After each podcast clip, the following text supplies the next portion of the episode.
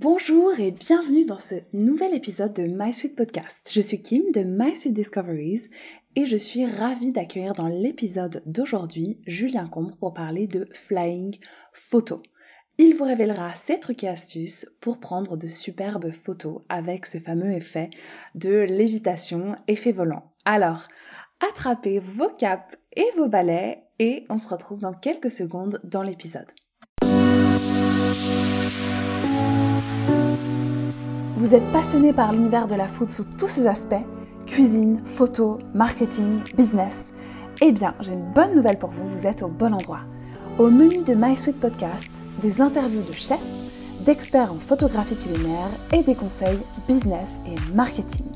Que vous soyez restaurateur, photographe culinaire, blogueur ou tout simplement passionné de food, j'ai pensé à vous et les astuces utiles seront au rendez-vous.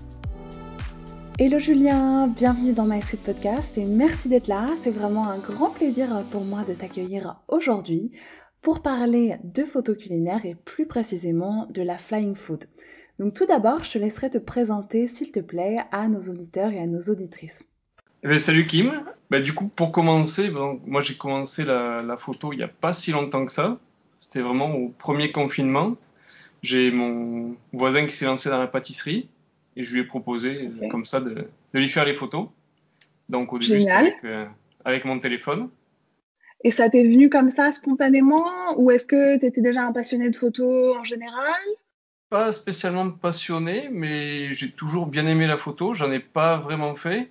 Quand j'étais en licence, j'ai eu quelques petits cours de photo déjà qui m'ont expliqué tout ce qui était ISO, ouverture, vitesse d'obturation. Donc c'est vrai que partant de là, c'était déjà pratique d'avoir cette base. Mais sinon, non, après, j'ai surtout un, gros bagage en, Photoshop depuis que, depuis que je suis tout petit. Ok, tout petit, se... À peu près, à peu près 15 ans, donc je suis à peu près l'an 2000, quoi.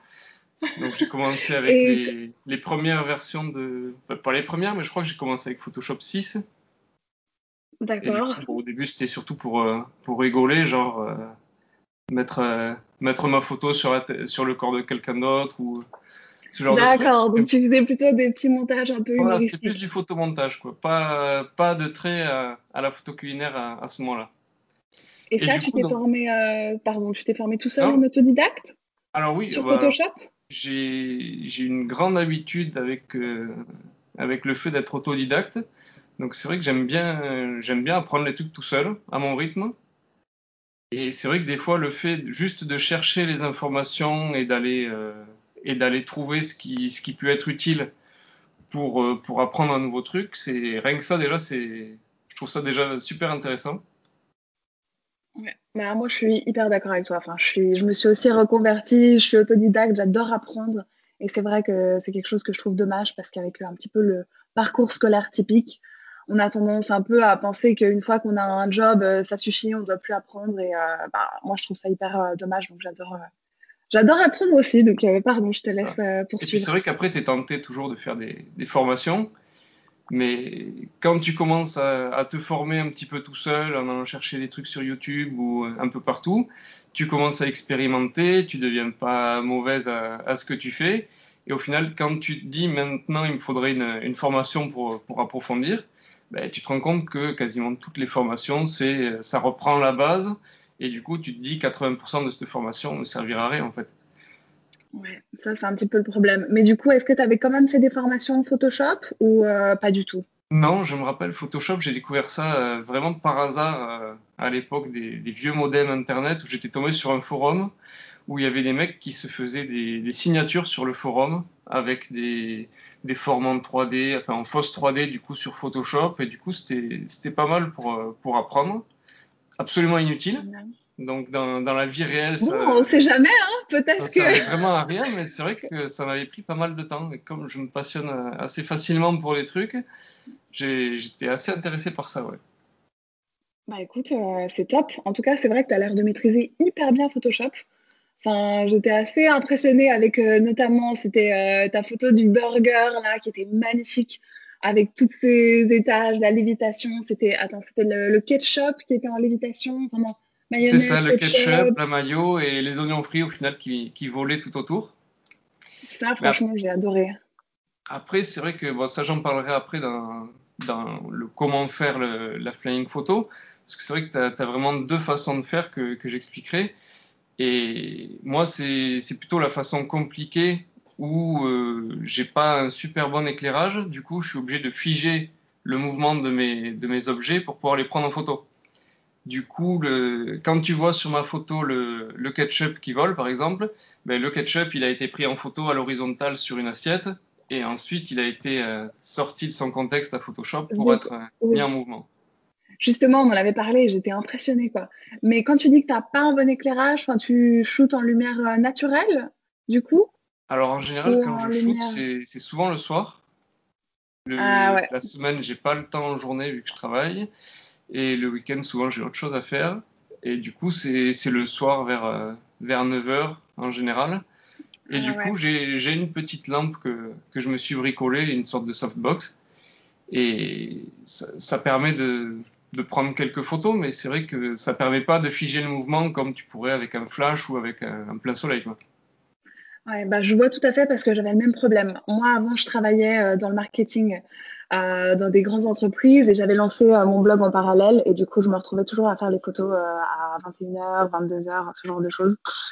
Et c'est vrai que c'était hyper difficile. En plus, à l'époque, pareil, je faisais aussi des photos avec mon téléphone euh, portable, donc j'utilisais pas du tout euh, Lightroom ni rien, donc je pouvais pas retoucher l'exposition, ce genre de choses. Et c'est vrai que c'était un petit peu euh, un challenge. Donc écoute, si dans le futur, tu as la possibilité de le faire, en tout cas en début de journée, ça c'est clair que je pense que ça pourra plus t'aider. Bah, Ou alors, ouais, comme tu dis d'abord.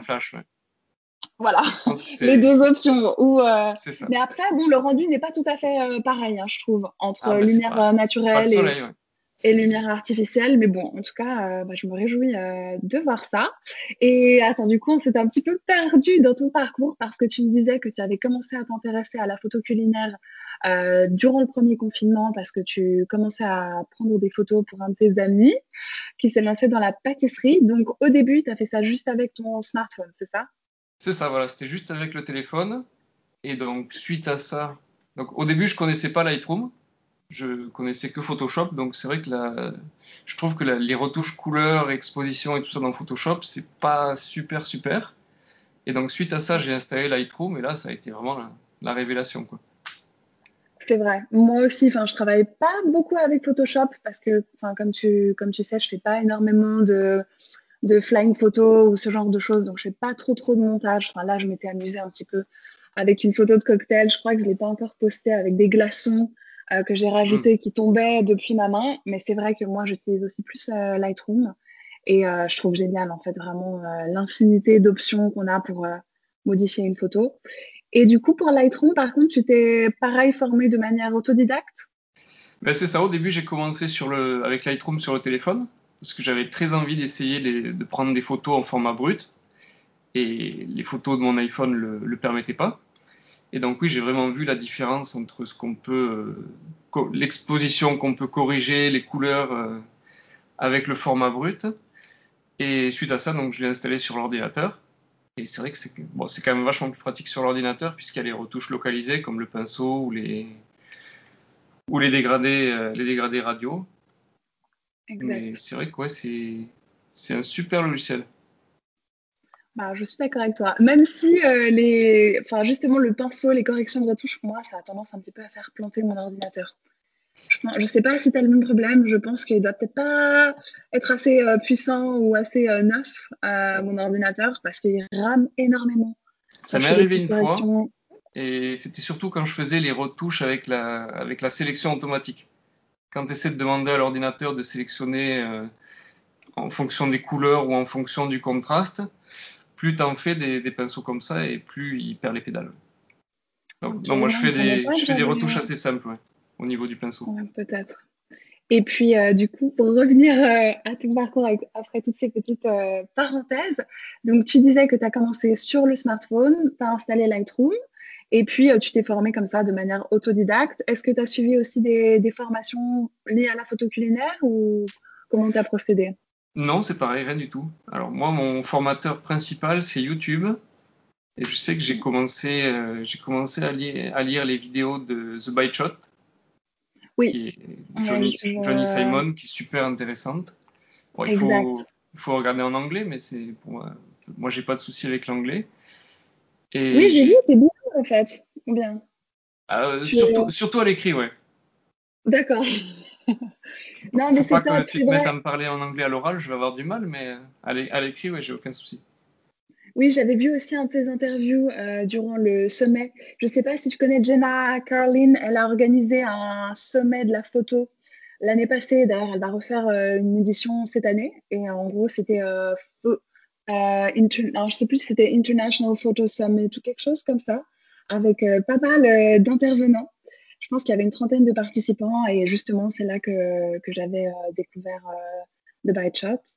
Et par contre, j'ai pas regardé ses vidéos. Donc elle, elle fait aussi des vidéos sur YouTube où elle explique, euh, elle donne des petits conseils en photo culinaire, c'est ça? Ouais, c'est pas seulement des petits conseils, c'est presque, presque une formation complète. Si tu pars de, si tu prends ces photos depuis le début, tu peux arriver à un bon niveau en photo, je pense. Ok, génial. Alors ça, c'est peut-être une information qui peut être intéressante pour nos éditeurs. Donc euh, je mettrai euh, le lien en bas en note du podcast. Donc ça, je trouve sans trop de difficultés, non, sur YouTube.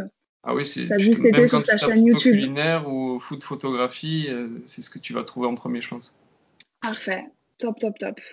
Et du coup, ensuite, tu as investi dans un appareil photo Finalement, oui, j'ai après, après, avoir euh, hésité, je me suis dit non, pour faire de la profondeur de champ, va pas, va pas y avoir le choix, il va me falloir un appareil photo.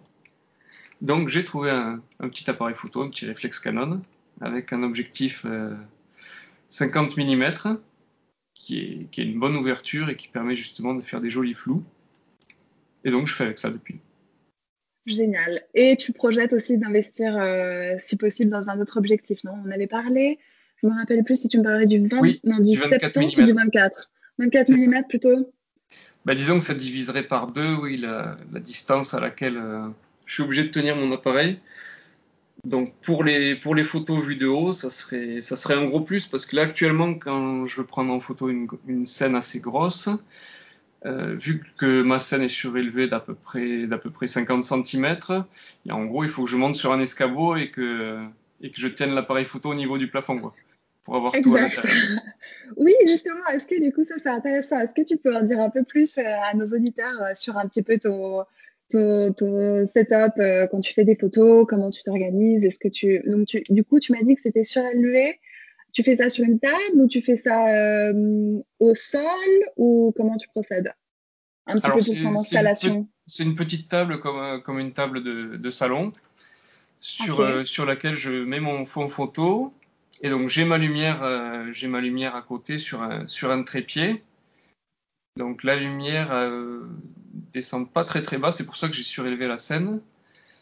Et voilà, donc ensuite à ça, j'ai mon trépied pour mettre l'appareil photo. Donc c'est pas un trépied avec un, avec un bras déporté qui permet de, prendre les photos de haut. Donc les photos de haut, je les prends à main levée.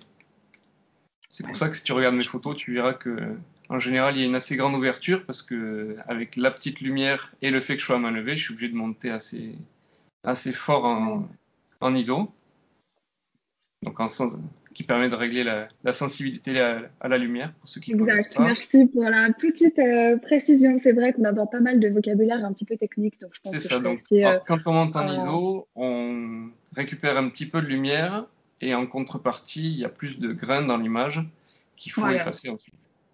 Exact, il faut faire attention parce que c'est vrai que si on, voilà, si on surexpose la photo avec un ISO très haut, comme tu dis, ça peut poser des problèmes euh, d'un point de vue grain et particulièrement si on a par exemple du blanc, enfin des, des enfin, par exemple une meringue ou ce genre de choses, on peut vraiment perdre la netteté et on peut avoir quelque chose de complètement flou. C'est ça. Après, on peut le, ça se corrige dans Lightroom, mais on perd souvent en netteté un petit peu quand même. Donc j'évite de dépasser les, les 800 ISO. C'est vrai, tant qu'à faire. Moi, j'avoue que quand j'ai commencé la photo culinaire, pareil, j'étais euh, autodidacte, donc j'ai un petit peu euh, fait les choses comme ça. J'ai direct voulu utiliser mon appareil photo euh, en, mode manuel. Et c'est vrai que j'avais tendance à aller dans des ISO vraiment élevés, 2000, ce genre de choses. Et ensuite, je me suis aperçue moi-même tout de suite que ça pouvait quand même avoir ses propres limites. C'est ça. Donc la plupart de mes photos, c'est sur trépied en ISO 100 donc c'est souvent je me retrouve avec des avec des vitesses d'obturation de, de une seconde ou deux secondes. Donc là, il faut vraiment pas bouger quand, quand on prend la photo. Bah, c'est ça, exact. Sinon, voilà, à moins bien sûr que tu veuilles faire, faire exprès. Enfin, je veux dire, si tu veux créer un flou de mouvement, alors dans ce cas-là, il faudrait utiliser oui, là, c'est idéal, un, un, trépied. Et...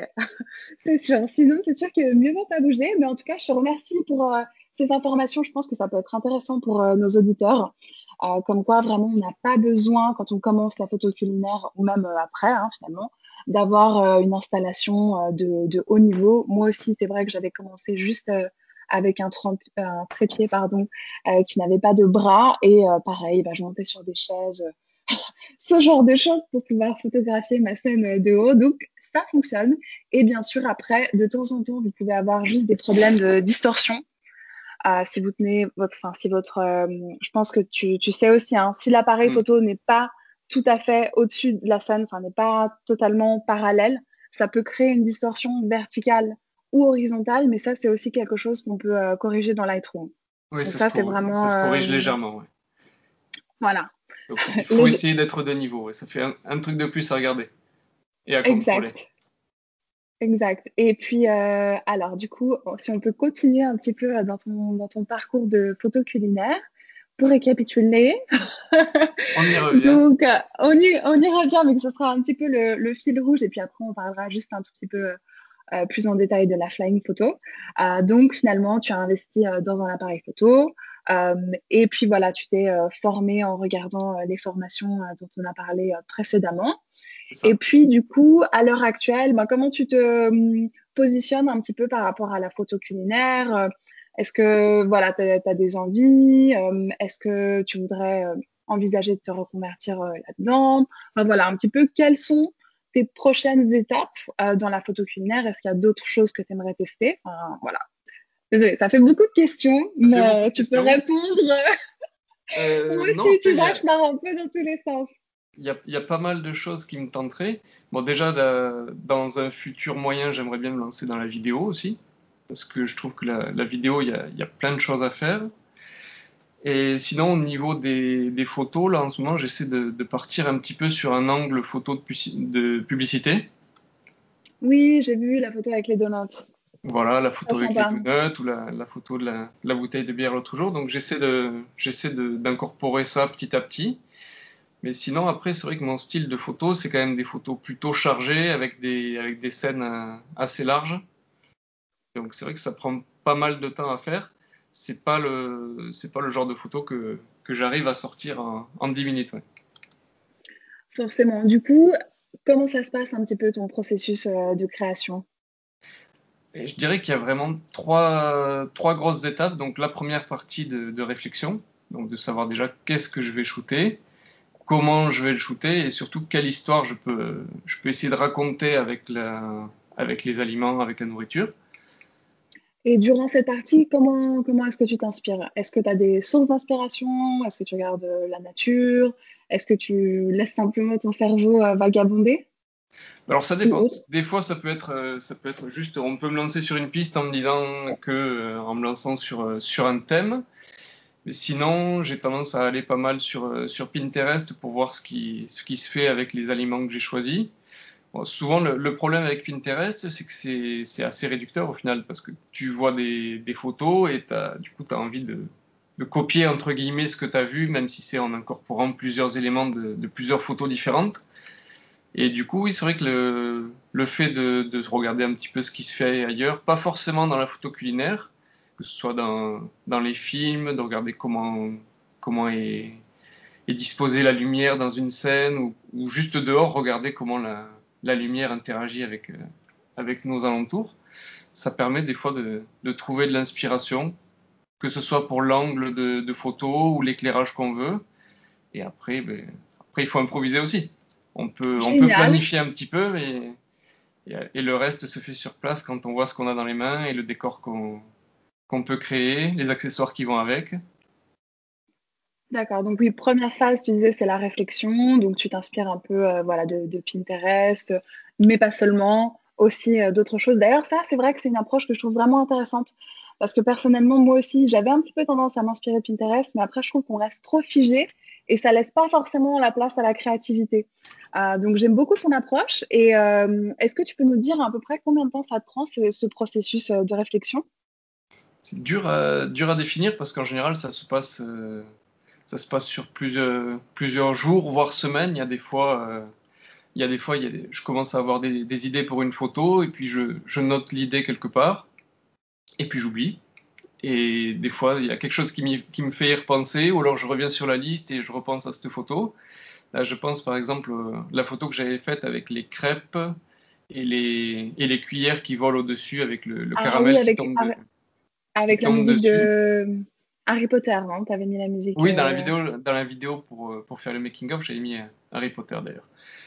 Et du coup, sur cette photo-là, c'est vrai que c'est, ça m'était venu à l'esprit. C'était surtout un, copain sur, euh, sur Instagram qui, qui m'avait dit, oh, tu devrais faire euh, voler du caramel sur, euh, non, à la base, il m'avait dit de faire voler des crêpes avec du caramel. Donc l'idée, était restée et au final, je m'étais dit que faire voler les crêpes, c'était pas forcément une super idée et que j'allais plutôt faire voler le caramel. Et, et c'est un jour en me réveillant que j'ai eu cette idée de faire de faire avec les cuillères, de faire une sorte de cascade de caramel qui, descend sur les crêpes. Franchement, c'était top. Hein. Moi, je l'ai beaucoup aimé. Je l'ai trouvé hyper, euh, hyper artistique. franchement, euh, génial. Ouais, c'était vraiment la, première photo où, euh, où l'image que j'avais en tête de ce que je voulais faire ressemble au final à, la photo. en photo, c'est la première photo où j'ai réussi à traduire ce que j'avais dans la tête de manière visuelle. Quoi. D'accord. Donc, en général, tu as quand même un peu un écart entre ta phase un petit peu de réflexion et la phase de création. Ah bah, la phase réflexion, souvent, c'est un petit peu Hollywood. Hein. Tu penses euh, à tout ce qui pourrait se passer. Et, puis après, tu redescends sur Terre, tu, vois les accessoires que, que, tu as réellement et le, et le décor aussi, parce que des fois, c'est beaucoup plus visuel dans la tête que, que ça peut l'être en vrai. Donc du coup, justement, pour la phase de création, comment ça se passe? Tu reprends un petit peu euh, tes idées, enfin les idées que tu as notées, et ensuite tu essayes vraiment euh, de, créer euh, un décor, et ensuite tu shootes. Tu fais tout la même journée? Ou tu fais en plusieurs étapes? Alors non, le shooting, le shooting donc en général, c'est en une seule fois. Sauf si, si j'ai besoin de faire des repérages d'abord pour voir si, si un truc va marcher ou pas. Parce que des fois, c'est des fois, c'est pas techniquement faisable ce que j'ai envie de faire. Donc quand c'est comme ça, oui, je fais des petits tests euh, sans nourriture, juste en, prenant des accessoires, en les prenant en photo et en voyant si j'arrive à, incorporer comme je veux. Donc là, par exemple, les, cuillères, c'était pour arriver à, avoir les cuillères toutes seules, sans avoir mes doigts dessus ou sans avoir les pinces pour les tenir. Donc au et final, là, du coup, justement, comment, enfin, je sais pas si tu veux parler plus en détail de cette photo pour la partie flying food ou je sais pas si tu avais choisi euh, une autre photo, mais euh, je pense que ça pourrait être intéressant d'en savoir un petit peu plus sur euh, ah bah après, on quelques, quelques trucs et astuces. là, j'ai celle-ci en image maintenant dans ma tête. Parfait. Bah écoute, alors, euh, est-ce que tu veux nous en dire un petit peu plus sur volontiers sur cette photo, sur comment tu l'as bah, construite, tes astuces pour avoir ce résultat vraiment de photo volante. Donc voilà, petit récapitulatif pour nos auditeurs. quand même, on parle de flying photo depuis le début du podcast.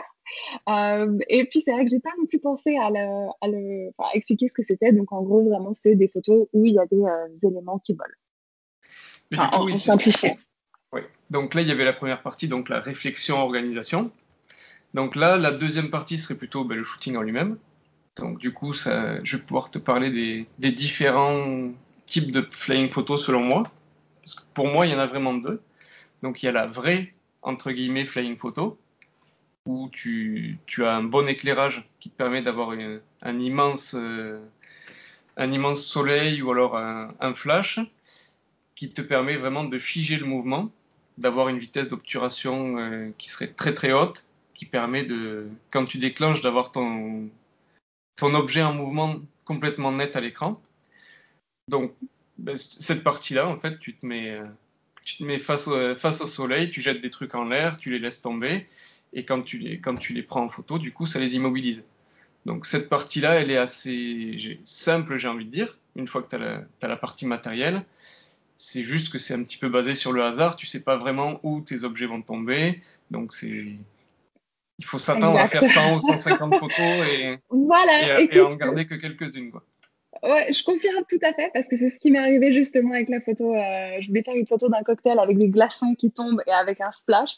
Je pense oui, que sans mentir, j'ai dû refaire. Euh, je pense qu'en tout, je devais avoir 100 photos quoi. Et c'est pour ça. aussi qu'après, je me suis amusée à faire un petit montage sur Photoshop parce que forcément, on n'a pas toujours la photo euh, parfaite. Donc après, il faut encore détourer certains éléments et les ajouter. Génial, merci. Donc ça, c'était pour le premier type. Et du coup, le et donc la deuxième, la fausse flying photo, entre guillemets, c'est celle où tes objets ont l'air d'être en mouvement, mais ne le sont pas réellement. Donc c'est-à-dire que tu, tu figes tes objets avec, euh, avec tes doigts, si, tu as assez de lumière pour ne pas avoir un, flou quand tu tiens tes objets, ou sinon, ça se fait pas mal, tu as des espèces de pinces qui, qui, se vendent comme des pieuvres avec, euh, avec euh, des, bras, des bras mobiles, avec une pince au bout, qui te permettent de tenir des objets en, bah, du coup pas en mouvement, non, de, figer des objets. Et donc ça, voilà, en lévitation, enfin quasi euh, en, fausse lévitation, quoi. En fausse lévitation. Donc ça, c'est ce que j'utilise. D'accord, euh, ok. Ah, c'est super intéressant. Tu piques, ton, tu piques ton objet avec, une petite pique à brochette, par exemple. Tu, tu l'accroches à cette, euh, à cette pieuvre, enfin, ou à, à, cette pince. Et ensuite, tu prends ta photo avec l'objet à un endroit et tu prends autant de photos que, que tu as d'objets. Et du coup, la, la, pince pieuvre, elle tient. Enfin, tu dois quand même avoir euh, ta main qui la tient à l'autre bout? Non, non, elle, est fixée, elle, est... fixée, au support sur lequel tu, tu shootes. Si tu veux faire de la flying food, il te faut forcément un trépied puisque tu vas combiner plusieurs images ensemble. Donc il faut que tes images soient absolument identiques, que l'éclairage soit le même. Mm. Donc pour ça, il faut que tu shootes en manuel, que ta mise au point soit la même aussi. Parce que c'est pareil, il faut que ta mise au point soit sur un, point fixe et la mise au point ne doit pas changer entre les photos. Sinon, tu vas avoir ton, fond qui va être flou, qui va être flou différemment.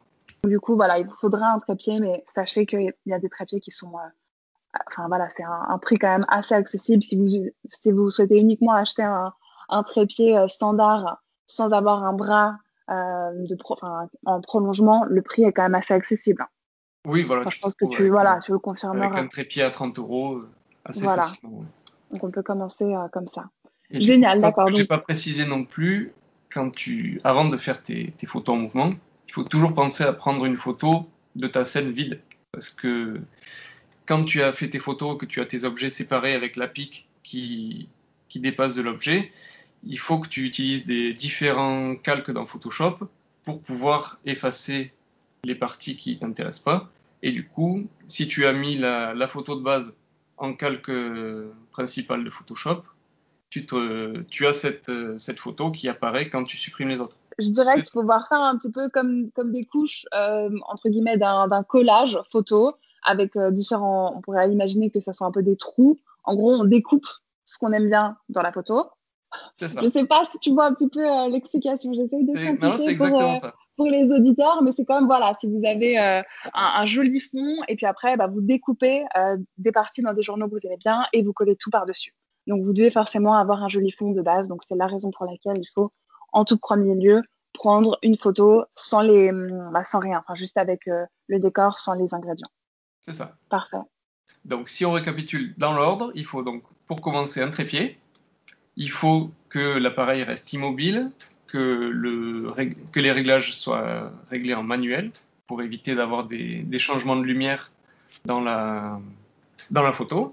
Il faut aussi que la mise au point soit réglée manuellement sur un, sur un, point fixe de la photo. Et donc ensuite, il faut la photo vide et ensuite euh, multiples photos euh, avec les objets en lévitation. Génial. Et du coup, justement, pour rebondir sur la photo des, des crêpes avec euh, les cuillères qui lévitent, est-ce que tu voulais en parler un petit peu plus non, pas particulièrement. C'était juste pour l'exemple des, cuillères où du coup j'avais pris donc la, la, photo, la photo fixe avec mes crêpes en dessous. Au final, avait été prise euh, le, la veille du, du, shooting avec les cuillères. Donc euh, au final, le caramel qui était dans les cuillères n'a jamais touché les, les, crêpes qui étaient en dessous. Donc c'est ça l'avantage aussi avec la, avec la, la, flying photo, c'est qu'on peut s'y prendre en, en, plusieurs fois à condition de, de ne pas bouger le trépied. Et puis du coup, là, en l'occurrence, comme tu nous disais, tu as vraiment tenu les cuillères avec le caramel grâce à ces pinces euh, pieuvres. C'est ça. Et puis ensuite, tu as utilisé Photoshop pour euh, détourer. Pour assembler. Génial. Et du coup, est-ce que tu aurais peut-être un conseil euh, pour nos auditeurs qui souhaitent débuter dans la flying food? Comment faire peut-être pour réaliser leur première euh, photo euh, flying food qui soit pas trop compliquée? De commencer simple. Après, ça dépend de la, méthode qu'ils choisissent. C'est vrai que s'ils si, choisissent la, méthode du, flash ou, du grand soleil, ben déjà faire des photos de splash, ça peut être, ça peut être un bon début. Et après, oui, juste de lâcher des objets. Et non, après, si, j'avais surtout un conseil pour essayer de, rendre la chose la plus naturelle possible, ce serait de ne pas hésiter à, à avoir des, des, objets flous, en fait, de rapprocher certains objets, en éloigner d'autres, d'avoir vraiment un effet de profondeur et pas justement d'avoir tous les, tous les objets absolument nets qui donneraient l'impression justement d'avoir une photo plate alors que nous, ce qu'on veut, c'est du, du, mouvement et, et de la 3D. Voilà, donc jouer aussi sur l'ouverture focale. C'est ça. Moi, Pour la, pour la flying photo, je, je, conseille une ouverture euh, assez grande. Après, ça serait vraiment adopté, adapté à la taille de, de l'objet que qu'on veut shooter. Là, par exemple, pour des pour des cookies, pour des cookies qui doivent faire, je sais pas, 5 cm de, de large, le but c'est que le c'est que le cookies entier soit soit net. Donc, il faut pas qu'il y ait le, le, devant du cookies qui soit flou, qui soit net sur 2 cm et que ça soit ça soit flou après derrière. Il faut, il faut essayer de garder au moins ce, une ouverture telle que le, que le cookie soit entièrement net. Après, s'il y a d'autres cookies qui sont devant, qui se retrouvent un peu, un petit peu flous ou derrière, ça c'est, là par contre c'est normal. Mais il faut essayer d'avoir au moins un sujet, le sujet principal, qui soit, qui soit net. Donc là, par exemple, pour le, pour le burger, je pense que la photo de burger que j'ai faite, j'étais en ouverture, j'étais à 5, je crois alors que pour des, petits cookies, j'étais, j'étais direct à 1,8 je crois. Et c'est justement là, il me semble que, que justement j'ai fait cette erreur-là et que, que j'ai corrigé par la suite. Donc je crois que la plupart, je les fais plus en, 1,8 parce que c'est, c'est beaucoup trop, beaucoup trop ouvert. Bah écoute, euh, merci pour euh, cette explication. Et puis du coup, là, tu me disais que tu es un petit peu en train euh, d'évoluer, donc tes dernières photos sont un petit peu moins flying photo. Tu veux, tu tends vers un autre style? Pas, pas forcément, mais c'est vrai que la, flying photo, ça prend pas mal de temps. Et j'aime bien pouvoir raconter une histoire avec mes photos. Et j'ai pas forcément le temps de, de réfléchir à, à, tout ça en ce moment. Du coup, c'est vrai que les, les, photos, les flying photos sont passées un petit peu en arrière-plan. Et comme j'essaie de, de, suivre un rythme de publication de, de deux photos par semaine. Oui, j'ai vu que ça a augmenté, n'est-ce pas? Non, non, non. c'est... au début, tu faisais euh, une publication et ah puis, ouais euh, non, je suis, je suis au mardi et vendredi depuis, ah, depuis un long moment. Ah, ok, parce qu'au début, il me semblait que tu faisais juste le vendredi. Mais euh, du coup, c'est top. Cadence euh, plus soutenue. Et puis, pour l'instant, c'est vrai que j'ai jamais vu que tu as reposté euh, deux fois la même photo. Ah non, ça par contre, c'est vrai que c'est. Non seulement je reposte pas deux photos différentes d'un même shooting, mais c'est vrai que j'essaie toujours de, faire des nouvelles photos bah déjà parce que moi, ça, ça me permet de varier, ça me permet d'apprendre des nouveaux trucs. Et, surtout, ça, permet d'avoir un, vrai rythme. Donc, euh, j'essaie vraiment de d'avoir la phase réflexion, organisation, shooting et retouche dans la, dans la même semaine. Et tu dirais que par exemple, pour euh, arriver au résultat des crêpes ou pour arriver au résultat de la photo de burger, Combien de temps ça t'a pris Ces, ces deux-là, c'était les deux qui m'ont pris le plus de temps. Celle des crêpes surtout parce que c'était la première. Mais je dirais que sur une photo comme ça, oui, je suis à à peu près 6 ou entre 6 et 10 heures de travail. Bon, ça va, c'est conséquent, mais je trouve que quand même pour de la flying photo, ça reste. Ouais, ça, reste, ok. Euh, après, c'est surtout, surtout, la retouche qui est, qui est la plus longue parce qu'au final, le, le shooting en lui-même, ça peut, ça peut être fait en, en moins d'une heure. Hein. Ok, donc toi, tu es assez efficace sur les shootings. Ouais, à condition d'avoir des, des, trucs qui bougent pas. Là, pour le, pour le burger, par exemple, j'avais. À la base, j'étais parti sur, euh, sur une sorte de, perchoir à oiseaux avec, euh, avec tous mes, mes, objets superposés les uns au-dessus des autres. Je m'attendais à faire une ou deux photos et puis que ça soit, que ça soit plié. Et au final, ben, les, les fils sur lesquels je, je posais mes, mes objets étaient beaucoup trop fins, c'était des fils de couture. Donc au final, ça, ça, faisait des trucs qui balançaient dans tous les sens, qui tombaient les uns sur les autres. Donc pour te donner une image, c'était un petit peu comme si tu essayais de te mettre debout dans un hamac. Quoi. C'était, c'était pas niveau équilibre, c'était pas ça. Et du, coup, comment tu avais procédé finalement? Tu avais mis à plat Non, quand c'est comme ça, j'avais gardé, j'avais gardé deux fils sur lesquels je posais mes, mes objets, mais c'était un par un quoi. donc un par un, et je, je bougeais après l'appareil photo en, dessous pour varier l'angle, pour essayer de, d'avoir les photos prises, les, objets qui étaient en haut pris un petit peu d'en bas, les objets en bas pris un petit peu d'en haut, histoire de donner un effet de volume. Mais c'est vrai que oui, c'était pas une partie de plaisir. Ah ouais, gros challenge. Là, je suis. J'avais prévu de faire ça en plan B, mais j'aurais bien aimé que le plan A marche. Ouais. Bon, au moins, déjà, tu as pu appliquer le plan B, tu pas dû passer euh, au plan C, mais en tout cas. Voilà, donc ça, ça peut être un conseil supplémentaire pour, les, pour tes auditeurs, ça peut être toujours d'avoir un plan B. Ça, c'est vrai que c'est toujours euh, bien, je pense, quand vous prévoyez votre shooting. Déjà, bah, comme, euh, comme on en a discuté aujourd'hui, c'est aussi quelque chose que je fais de réfléchir durant la phase de, enfin de, ouais, de, de, de, réflexion, de création, de prendre des notes ou de faire un PowerPoint, quelque chose, en fait, de manière à déjà avoir une idée assez précise du shooting. Et comme ça, le jour même, non seulement vous économisez du temps, et ensuite vous n'êtes pas stressé si tout d'un coup quelque chose ne se passe pas comme vous voulez. Euh, parce que vous avez déjà un petit peu une trame, vous avez éventuellement euh, d'autres euh, idées d'angle de prise de vue ou, ou, ce genre de choses. Donc ça peut vous permettre de rebondir et aussi de laisser encore court, je dirais, une part de créativité supplémentaire durant le moment du shooting. C'est ça. Ravi que tu valides. je valide à 100%. Et puis, c'est vrai que j'aurais aimé encore juste parler de deux points. Le premier, c'est le storytelling, parce que c'est quelque chose que je vois que tu fais énormément dans, tes, dans tes photos. Donc, tu vraiment à chaque fois de raconter une histoire euh, autour de la photo. Et ça, c'est quelque chose que je trouve euh, super. Donc, est-ce que tu peux nous en dire un peu plus à ce sujet? Mais Du coup, le storytelling, ça serait vraiment la troisième étape dans les deux étapes que, que je t'ai données avant. Ça serait vraiment le, ben, toute la partie rédaction de texte autour de, autour de la photo dans Instagram, parce qu'après, moi, je les publie que sur Instagram. Pour moi, la, pour moi, la photo, c'est vraiment un, un, moment figé dans le temps. Donc, c'est dur de raconter une histoire avec. Donc, j'aime bien raconter soit ce qui s'est, soit les, un petit peu les déboires que j'ai eus pendant, avec la, la prise de photo ou la retouche, ou la réflexion qui m'a permis d'arriver à cette photo-là. Mais j'aime bien raconter tout ce qui s'est passé à côté, histoire de donner un petit contexte. Ouais, bah, je suis super d'accord. C'est vraiment intéressant. Moi aussi, quand j'ai des petits problèmes de temps en temps, notamment avec mon macaron euh, raté, euh, je pense que c'est toujours sympa et en général, ça plaît vraiment. Euh, notamment sur Instagram à nos abonnés. Et puis le storytelling, alors j'imagine forcément que tu y penses déjà dans la première euh, phase de la création. Et est-ce que justement, quand tu es dans cette phase de, réflexion, de création, tu as déjà presque ton storytelling en tête euh, fait, avec euh, limite le wording Instagram?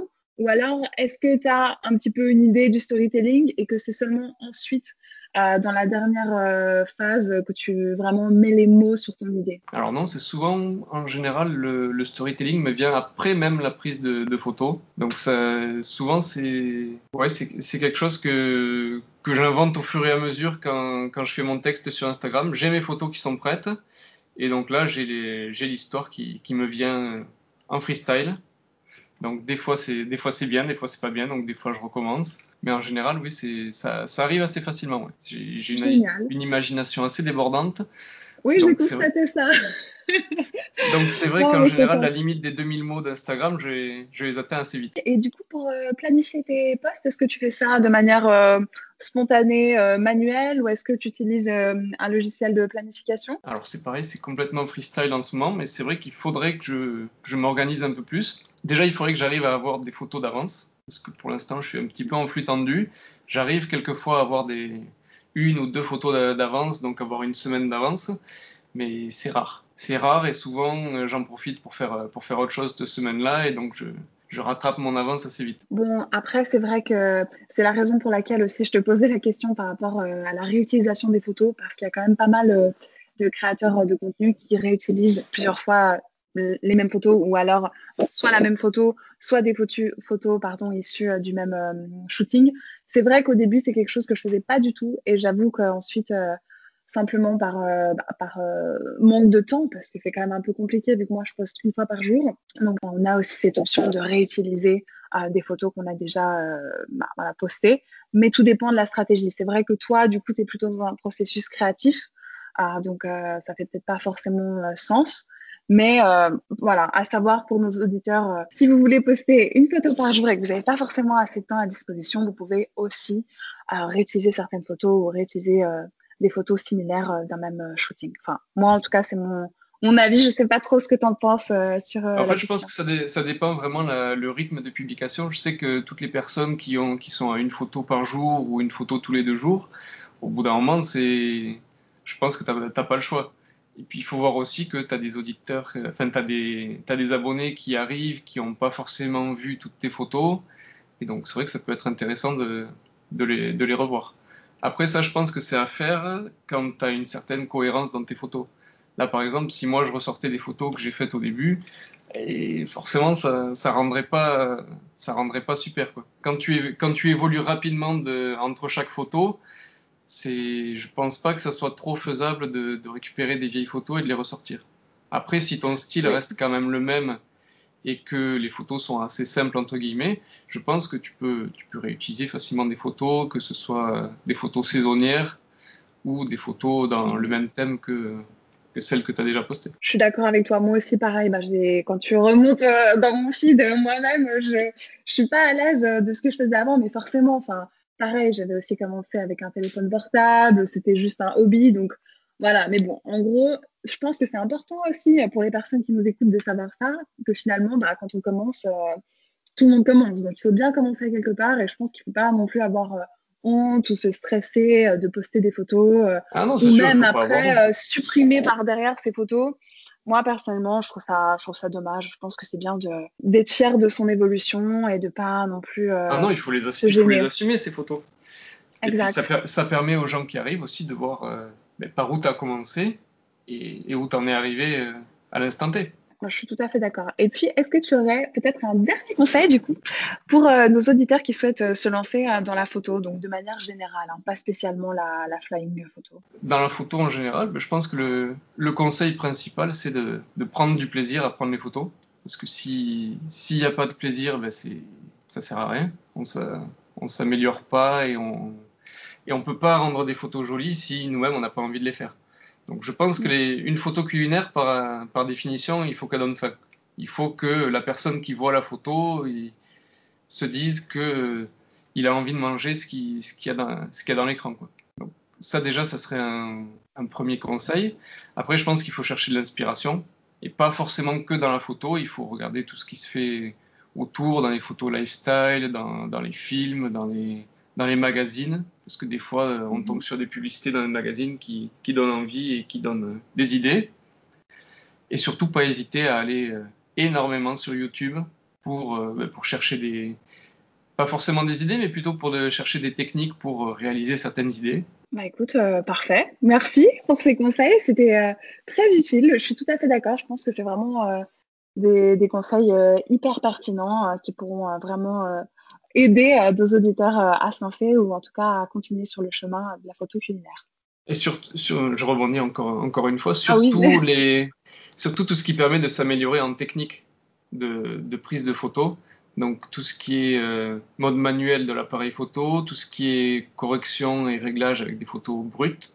Surtout, c'est super important de prendre en photo avec des photos brutes Exact. Donc, par exemple des fichiers RAW, ce genre de choses. Voilà. Ce qui permet de de pas de pas forcément avoir une super exposition euh, lors de la prise de photo, mais de pouvoir rattraper le, les dégâts si, si jamais il y a besoin. Voilà, L'idéal, c'est d'avoir déjà des bons réglages, une bonne euh, lumière naturelle lorsque vous faites la photo, comme ça, ça va vous faciliter quand même la vie. Mais au cas où, euh, comme tu disais avec les fichiers bruts, si on a un problème de lumière ou ce genre de choses, ensuite on peut rattraper ça durant la phase de retouche sur Lightroom. C'est ça, ou une mauvaise balance des blancs, ça va vite arriver. Ce genre de choses, ça peut être corrigé. Quoi. Exact. Bah écoute, je te remercie euh, pour ton temps et pour toutes ces informations euh, sur euh, la famille photo. Et puis du coup, bah, peut-être à bientôt dans un prochain épisode. Ça marche. J'espère que vous avez aimé ce podcast. Si c'est le cas, abonnez-vous pour ne manquer aucun de mes suites conseils food, photo, marketing ou entrepreneuriat qui vous guideront dans le monde de la food. Laissez-moi un 5 étoiles, ça me ferait super plaisir. Et dernière bonne nouvelle, j'ai encore un cadeau pour vous. J'ai réalisé un guide de plus de 45 pages pour créer le feed Instagram de vos rêves, ce qui vous permettra de gagner de nouveaux abonnés et de faire prospérer votre business. Ce guide est gratuit, en tout cas pour l'instant. Pour le trouver, C'est très simple. Il vous suffit de taper sur Google My Sweet Discoveries, guide Instagram. My Sweet Discoveries, en trois mots, guide Instagram. Ensuite, vous tomberez sur ma page Instagram où vous aurez différents guides gratuits, dont celui-ci. Le lien sera également en note de ce podcast. À très bientôt et sweet journée.